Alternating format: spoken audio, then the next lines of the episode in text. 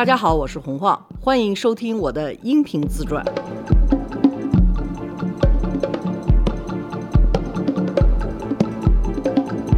罗叔好，大家好。哦，你好，我们这几期都很桃色呀。嗯，不能再这样下去了，流量密码这样下去就已经是不对了。其实我觉得还有一个咱们没有说过，你八十年代的时候还是小孩儿，对吧？嗯，你知道八十年代是中国文化上头超级激动人心的一个时代。嗯，最近在香港有一个展览，是叫宋怀贵的一个回忆展。宋怀贵是谁？就等于是马克西姆是皮尔卡丹的，他是皮尔卡丹委派到中国来开马克西姆的。那个时候，马克西姆就是中国所有文化人的一个据点儿。到头了。啊、还有一个据点是啥？我记得他叫 Betty Bow Lord，中文名字是叫鲍伯仪嘛。她是美国大使的夫人，但是她是一个中国人。她写过一个小说叫《春月》，英文写的 Spring Moon。我个人看着觉得他把矛盾的小说就基本上改吧改 吧，传吧传吧，就超过去了，基本上是矛盾的框架。完了之后，他就改成了一个他自己的小说。反正那个小说在美国卖的还挺好的，那故事也是二三十年代中国的故事，就是封建社会各种的对人的一种压迫。完了之后，人怎么样从那里头冲出来啊？有几个海归啊，什么回来思想特别的摩登啊，然后不被老爸认可，就这种就矛盾？说的就是矛盾，就 所以我就我看他那个 Spring Moon，我就觉得，啊，嗯，但是八十年代这两个人在北京算是那种做沙龙做的顶流。顶流的这么一个情况。当然，我没有太深的介入到那里头去，就因为我还是在那儿干活呢，不是吗？偶尔去一次，那个场景还是挺有意思的。我记得我第一次去马克西姆，就看见宋怀贵，那个时候在国内真的没有见过穿的那么好的人，你知道吗？因为他每一件衣服都是卡丹专门给他设计的。马克西姆餐厅里头有一个旋转式的楼梯，他每次就会从那个旋转楼梯下来，或者旋转楼梯上去。有一次他上去的时候，他有一个大露背的裙子，连衣裙是个黑的，在那个背的根根儿那儿，就是马上就要露屁股缝儿的时候，它有一个巨大的蝴蝶结，是个深粉色的蝴蝶结。你就知道，就这么样的慢慢上旋转楼梯底下的所有的男生，不管他的年龄是什么，都是啊，就已经是惊呆了。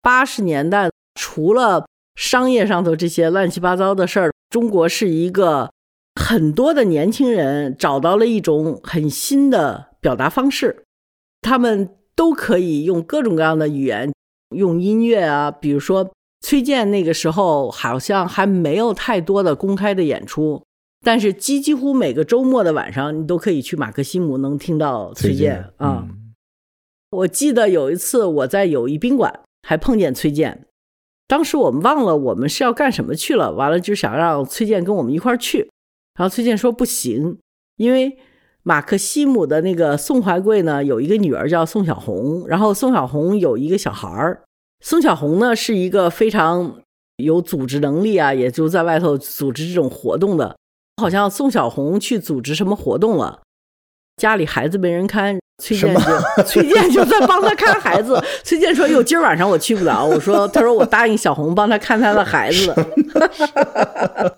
你就会碰见很多这种样的事情，我觉得也挺好玩的。嗯，那时候社会的风气也比较的开放自在哈，对没有那么多管控，当时还那个时候，因为当然也没有互联网，嗯大家的信息也不是特别的流通。我记得张艺谋那个电影要去柏林电影节，红高粱是在柏林电影节拿的金熊奖嘛。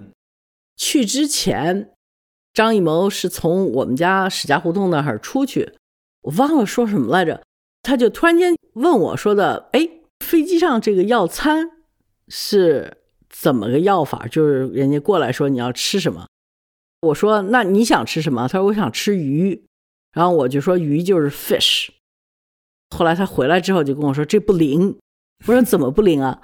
好像那女的就是听不懂我跟她要什么。后来他旁边人说，那是因为人家问你说 chicken or beef，你就使劲说 fish。然后人说 chicken or beef，完之后我就因为我只教了他一个字，就是 fish，就是鱼，架不住没有。因为他就说就架不说说那过来的那个空姐就使劲说 chicken or beef，他就说 fish，特别逗。那个时候就有好多，不管是我们的电影也好，是音乐也好，都是可以感染世界的。嗯，站到了世界的大门前，然后世界就敞开了。是的。嗯，就是这样的，所以我觉得那个时候八十年的在中国，从一个文化的角度上来讲，是特别朝气蓬勃的一个感觉。首先，那个时候中国人只关心艺术，还有艺术表达，因为我们那个时候没有商业片儿，也没有商业音乐，也没有综艺节目，什么都没有，就是几个做摇滚的人干唱。那个时候，我觉得拍电影的人最担心的一件事情就是偏比，跟制片要偏比，因为他们好多好多钱要花在买胶片上头。好演员就特别重要，你必须一条过两条过，不然的话你来回拍拍不起，那就只能到最后你就是演的再不好，也就凑合就过去了。偏比是多少，是最能表示一个剧组是有钱没钱的。那现在全都用数码了。一说偏比就没什么了。我记得前一阵子我采访朱一龙的时候，朱一龙马上要出一部电影叫《河边的错误》，是余华的原著小说。他的那个导演是一个九零后吧，就是用胶片拍的。嘿，好。当然，现在偏比也不是一个大问题了，他就不会那么纠结了。真正用胶片那个时候拍，一说是不是这个电影偏比是多少多少？显示这个剧组有钱没钱，就跟现在一说这片子投资预算是多少似的哈，啊，一下就知道你大概是什么类型的片子，对，后头有没有大投资人的背景啊什么之类的。八十年代的中国的文艺活动或者是文化生活，整个的人的精神面貌特别积极向上的，充分的能够表达各种各样的思想的，我就觉得八十年代。如果画一个句号，还是应该停在这个上头。满大街都是乐手、画家、舞蹈家、诗人，对作者。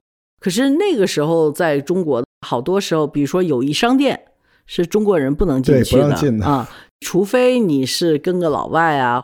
还有一些场所，比如说，我记得长城饭店底下有一个 disco，哎，那也是不让中国人。进的，你必须是跟一个老外，完了之后，人家还得看一看你有证件吗？你那时候也没有身份证，都得拿着护照啊或者什么的，反正就是很很烦的。那时候连外文书店都不让进，您知道吗？不会吧？不让，因为那时候外文书店里面有很多书是它题材非常广阔，所以你得有介绍信或者有一老外。嗯，我那时候经常，我爸要出国或者什么的，就把他们那儿有一个日本人或者一个德国人。嗯，然后把我拎到他那儿去，让他带着我去外文书店，然后我就自己反正也看不懂，就在里边翻一整天。反正我记得八十年代的时候，我有一个外国朋友叫吴丽媛，跟我特好。他呢跟谁特好呢？他跟那个林培瑞是一个美国的汉学家，他和林培瑞特好。林培瑞的汉语就真的是跟咱俩没有什么太大差别，他说出来的话就是一个胡同骗子。我和。武丽媛、林培瑞和林培瑞的妻子一起去北京饭店，进去的时候，他们三个人全进去了，就把我一个人给卡住了。他们三个人，两个人是华侨，一个人是美国人，就到那儿就问我说：“你干什么来的？”然后我就拿出来我的工作证人说：“那你为什么要跟他们在一起？”我说：“他们是我朋友啊。”然后他说：“你跟这个外国人男的是什么关系？”我说。旁边站着是他老婆，我是他老婆的闺蜜的好朋友。他说：“那不是我们问的，你跟这个外国人是什么关系？你们俩发生过什么情况？就特别的，就是不靠谱的那种追问，你知道吗？现在大家听都觉得不可思议。一直到林佩瑞过来，你们凭什么要拦着他？他就是我老婆的朋友，我的什么？然后看着他，就因为他的中文太好了，就把那些人给吓着了。”然后就说走吧，走吧，走吧，就走了。其实我们就想到北京饭店去吃一个冰激凌，因为在外头也没有卖冰激凌的，就北京饭店那个大堂里头有个冰激凌。然后就为了吃这一个冰激凌，就但是那个时候，尽管中国是这样，我们也还是就说这个肯定会改的，肯定会好的，就不会。充满信心。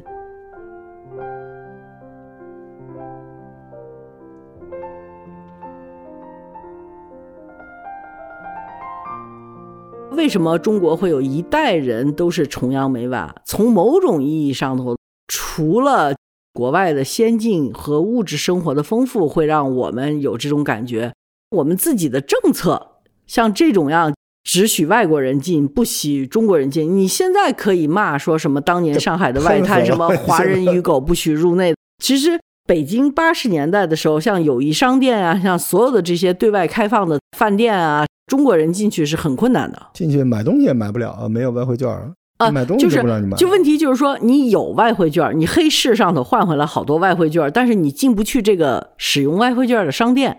对现在的小伙伴们听着都不可思议哈，就你们喊着“犯强汉者虽远必诛”，但那时候不让你进啊。对啊，那个时候好多地方，你下意识非常深刻的有一个二等公民的感觉。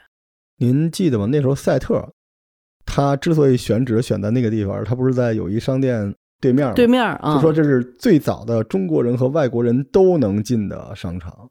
对，赛特主打的是这个，是。所以那时候啊我们都哇，这个能跟老外一块逛商场了。我记得那时候我跟我们那帮小伙伴还很小，还互相说，那里边要见着老外怎么办呀？哎呀，咱们去读读能不能见着老外。一帮熊孩子，我们真的经历过那个时代，才到了今天。然后看见老外就会说 “hello hello hello”，嗨，Thank you，就这样。而那个时候，中国的孩子也是更 open 的。我们逮着老外，真的会上去说 hello，拍拍他，哎，hello 啊，那个时候其实跟马云的想法是一样的，就是上去练两句英文，哎，没关系的。我们反正在学英文嘛，就去练两句，就没有那么多的敌对的情绪。我们对外面的世界还是非常好奇的。我觉得那是民族自信。文嗯，化自信，特别自信。那时候我们天天在大马路上站着，等着老外找我们问路呢。我们哪班啊？那个三年级有一小孩被老外问路了，我们全校恨不得通报表扬，谁被那个外国友人问了路，发扬了我国优秀的文化传统什么什么的。啊我什么时候有老外找我们问路啊？满大街看老外，我们都给人看毛了，一堆小孩盯着。我第一个男朋友八十年代初的时候，他不就已经出国了吗？就要给他打电话，打电话是先去那个电报大楼，嗯，到电报大楼里头登记，嗯拿个号，打个电话，跟上协和医院看病一样麻烦。排队。然后在那个电报大楼大厅里头有一个一个的小盒子，哎，然后呢，你要交钱，交完钱之后，你要拿着一个，然后等他叫你的号的时候，就跟你说几号几号，你就去几号那个电话厅，你就进了那个电话厅，他就已经给你把电话接通了，特别原始的。但是我觉得那个时候大家还是充满信心和希望的啊。就如果你们想看那个阶段，你可以看葛优的那个电影叫《大撒把》，特别早之前的一个电影，就是写那个时候，然后葛优给自己美国的女朋友打电话，就要去电报大楼花钱换票，而且还没用完，人家退还不给退了。说真的，就是现在的物质的丰沛程度和幸福感不一定真的成正比。嗯，对，那个时候也不成正比，但是是那个时候你稍微有一点东西，你的欢乐感，哎呦，哎呀，简直就爆棚了，你知道吗？我们太容易爆棚了。那个时候能吃到一个冰激凌啊，或者是打个电话呀，就觉得超级的快乐。而且那个时候，您想，现在都不可思议。我记得小的时候，我们家有一个固定的周末的一个行程，就是我爸背着手，趾高气扬在前面，然后那个我跟我妈在后边，搓着手，笑眯眯的跟着去新街口吃冰激凌。当时就特别罕见，整个西城区好像只有新街口有一个冰激凌店，然后门口全是排着人。进去之后拿那个绿的铁的那个陶瓷的那小碗儿，给你搁一个球，然后我们家三口，然后我爸说我不吃，我在日本天天吃，啊，吃的时候不许说话，啊，要见过世面的样子。然后我跟我妈笑的跟那个啥似的，哎呦，那个好幸福啊！吃完之后我就一直在想，我要跟小朋友怎么吹。我今天吃到冰淇淋，我觉得那时候那个天都是金色的，回家的时候好幸福。然后我爸笑眯眯的咧着嘴在前面背着手，可骄傲了。我从那个侧面能看见他咧嘴了。那种幸福，我我后来就试图现现在这个时代也想复制一下，但是找不着那个感觉。嗯，没有的，因为那个时候真的是对任何社会中出现的一些新鲜的东西都觉得拥抱，对，来吧，而且欢迎，是高兴。建国饭店刚开门，建国饭店是北京第一个合资的饭店。嗯，说那儿有吃汉堡包的啊，我们就说在北京怎么居然有汉堡包？那个时候我也年轻，我妈妈也年轻，我们两个人骑自行车骑到建国饭店门口，建国饭店门口就有好多人在那儿站着，就是围观外国人的，嗯，因为好多外国人在那儿住。那个时候围观还我也我是也去过，看老外还是一个事儿。我跟我妈呢骑车过去，我们就说这个地方让不让中国人进啊？他们说合资饭店好像是允许中国人进的，不用那什么。然后我妈妈呢，原来她是外交部的，所以她就特别骄傲，就是那种外交场合，像什么国宾馆啊、什么北京饭店，他都是可以随便进入的。所以他就特别觉得，如果他被拦了，这是特别耻辱的一件事情。他就说：“咱们把车停在远一点儿，我们就把车停在那条大路叫什么呀？还不到建国饭店就拐弯，就是建国饭店完了前头是贵友大厦拐弯那儿。嗯嗯，我妈说咱们把车就停在这儿，然后咱们走过去，咱们假装散步，看我们进去有没有人拦我们。所有人都是围观在那个外头一点，我们就穿过那个围观的人群，厉害死了，完了之后往里头假装散步的走，它有一个旋转门。我说妈，你在这儿接着往前走，我就进了那个旋转门。我进了之后发现没人拦我，我就根本没进去，就转一圈再站出来，跟我妈妈说回来吧，没人拦咱们，咱们可中国人可以来的。然后我，我们俩人就进去，进去之后我就记得我们两个人就点了一个汉堡包，那个汉堡包贵的，就我们当时的消费的概念就觉得啊怎么这么贵啊？好像一百多块钱吧，那么贵，八十年代，八十年代啊，八十年代一百多块钱，啊、我的天哪！我们俩人就觉得太贵了，这个怎么那么贵？那个时候我就特骄傲，我在外企工作，所以对我来讲，一百多块钱不是太大一事儿。所以我妈妈也特骄傲，就觉得哎，我们进了中国的第一个合资饭店，一人吃了一个一百多块钱的汉堡包，没给噎死就不我错。的天，那个年代全聚德烤鸭就招待外宾的全聚德烤鸭、嗯一套是十八，就是啊，你要在外边餐厅里边吃一个牛肉拉面，大概是两块钱，三块钱或者四块钱就是一盘酱牛肉了。嗯，那个地方一百多块钱还得是外汇券儿 去了一次，我们也再也不去了哈。但是我就记得那一次是一个特别重要的里程碑，就是嗯我们有了一个中外合资的酒店，而这个中外合资的酒店是我们能够随便进去的。我们只要是有钱，有外汇券，就可以在那儿随便要吃的，超级的幻觉似的这。要是现在得发多少朋友圈啊？你有时候就忘了，我们这么一路走来是多么的不容易。真的，真的，你现在我们得到的开放，我们得到的所有的这些东西，真的都是特别不容易的事情。就是我现在特别喜欢回忆八十年代，为什么都已经从那边走出来了，又要回去说一说这些乱七八糟的事儿？我就是觉得八十年代是一个中国特别奇妙的时刻。真是万物待兴的那种感觉，而那个感觉真的，你们没有经历过的人是不知道那个时候中国人多么的朝气蓬勃，所有的事情都是马上就可以成，马上就可以发生的，任何事情对前途的这些展望是不一样的。虽然也有各种各样的问题啊，但是朝气蓬勃。那时候沙龙还特多呢，来不来的就突然有一沙龙，就是搞音乐的呀、画画的呀、诗歌的呀，就文化活动还特别多。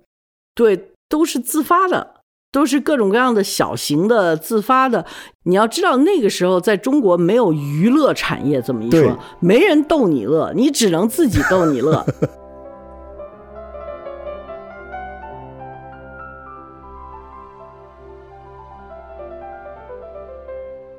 几个朋友啊，坐在一起抱个吉他呀，唱个歌啊，都是七十年代末八十年代初的时候。第一任男朋友，他们那群朋友里头有一个叫张大兴的，会抱着吉他唱歌，唱那些送别民谣，民谣，就觉得哦，真好听啊！了完了之后就是 一帮小孩儿坐在那儿，就都是年轻人，什么爬个山呢，爬到那个山里头，完了之后七八个人坐在那儿，完了就是一块儿唱歌，就觉得一个周末就过得贼好贼好的。嗯，然后就赶上霹雳舞了。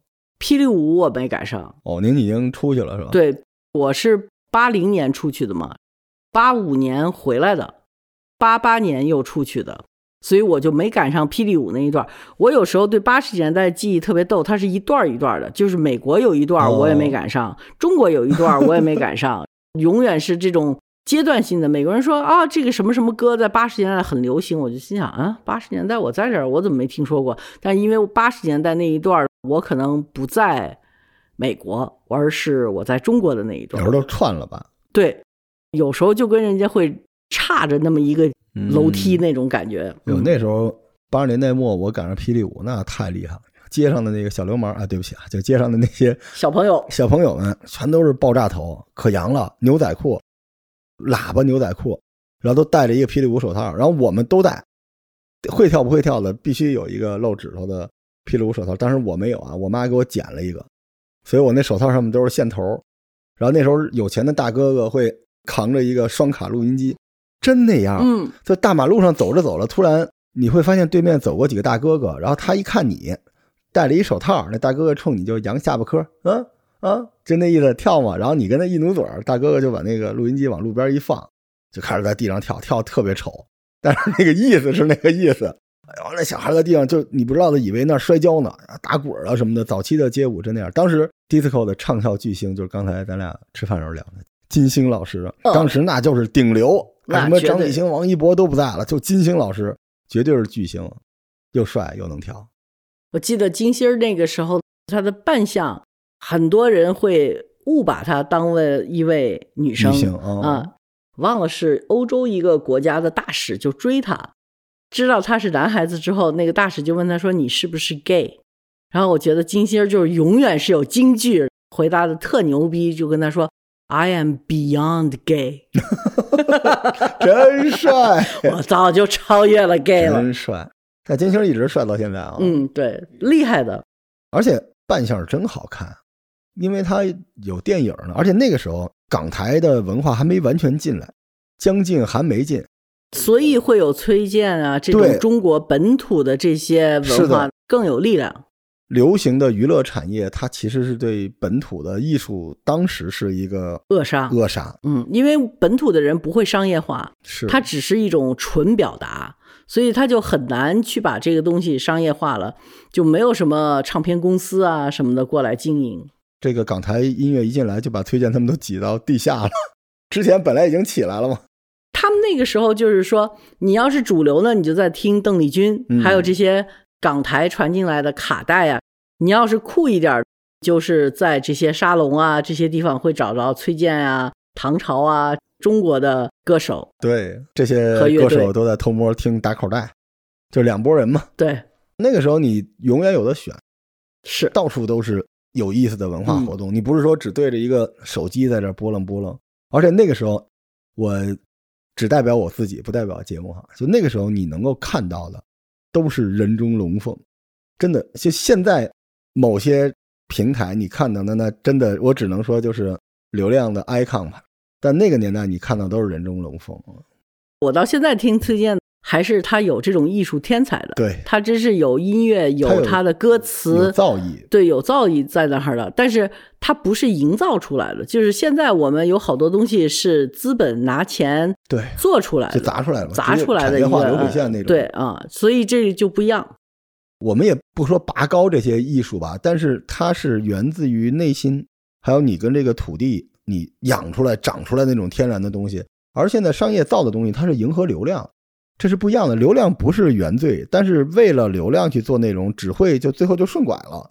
所以你明显能看出来哪些是从这个土地里长出来的东西，哪些是造出来的东西。嗯，对你就像五代导演那时候最初期的电影，像《一个八个》呀、《黄土地》啊，也都是巨小的预算，但是一帮电影人就是纯属于为了表达自己，用他们学的电影的技术去表达他们对一块土地的是的，感情所产生的作品，而不是靠资本堆出来的这种样的作品就不一样。其实有的时候我就在想这个事情，就资本它其实也是双刃剑。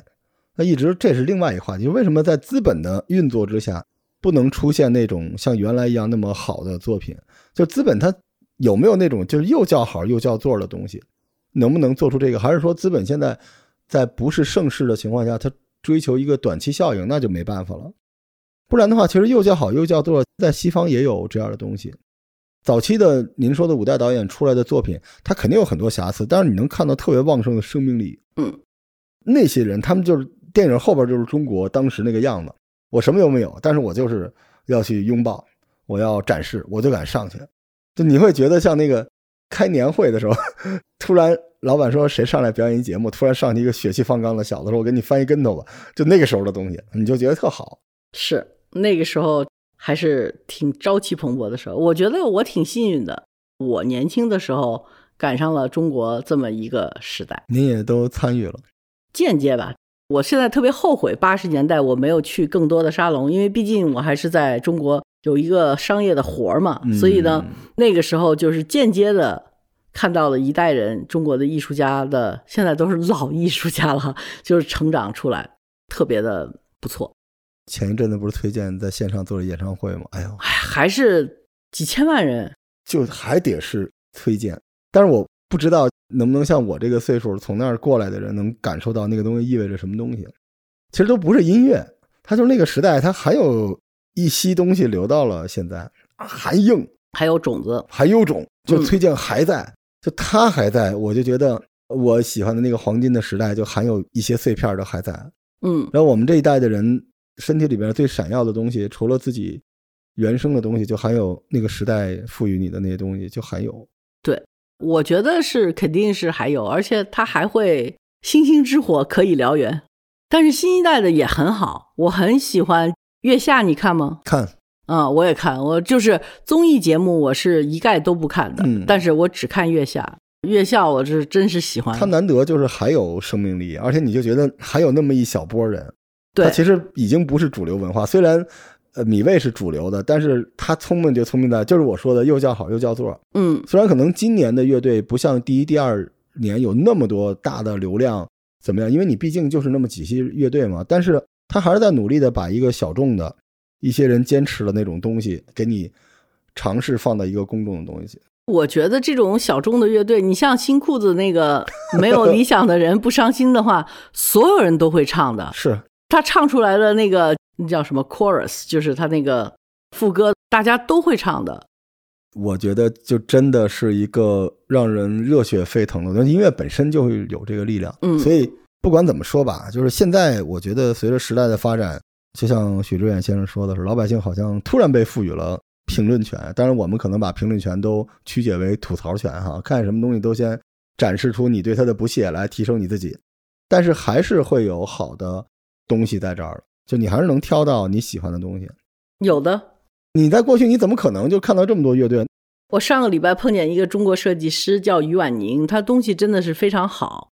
坚持了二十多年，一直做这件事情的，他就说他特别喜欢看月下。他说我看见这些乐队，完了他们多苦。他说对我就是一个鼓励，我也是那么苦，但是我坚持了那么多年，我就觉得哎呀，还有跟我一样苦的人也在坚持。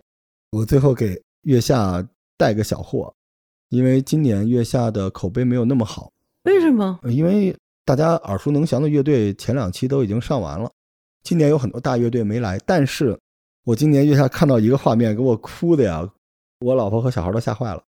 他在第一期里边有一个乐队，他有一个乐手，那个乐手呢明显就是不善言辞。但后来马东说：“你下来跟我们拥抱一下。”我跟您说，我现在都受不了。就那个，你知道，他就走下来，我看了集了。那个拥抱，就是他狠狠的那个拥抱。看见彭磊就对那个抱着就不放了，我那个心脏都。骤停了那一下，我觉得我这个世界真是太美好了。嗯，还是有如此鲜活、有生命的、有爱的东西在的。那乐队叫什么来着？不是麻原诗人，不是。但是我很喜欢麻原诗人，特棒。给他们带个货啊！就希望大家能够继续支持这个展示生命力的节目吧。嗯，对吧？我还是觉得会回来的，因为这个东西就是一个沉淀，沉淀完了之后，它还会爆发的。像时尚一样，对一个一个的小轮回。对，而且如果你觉得轮回来得慢，你也是其中一份子，咱们一块儿加油，让这轮回早点回来。是感谢大家收听啊，希望大家像支持，呃，你热爱的东西一样支持我们的节目啊。啊，我们下期再见，好，下期再见。拜拜。下期我给你们唱歌，超摇滚。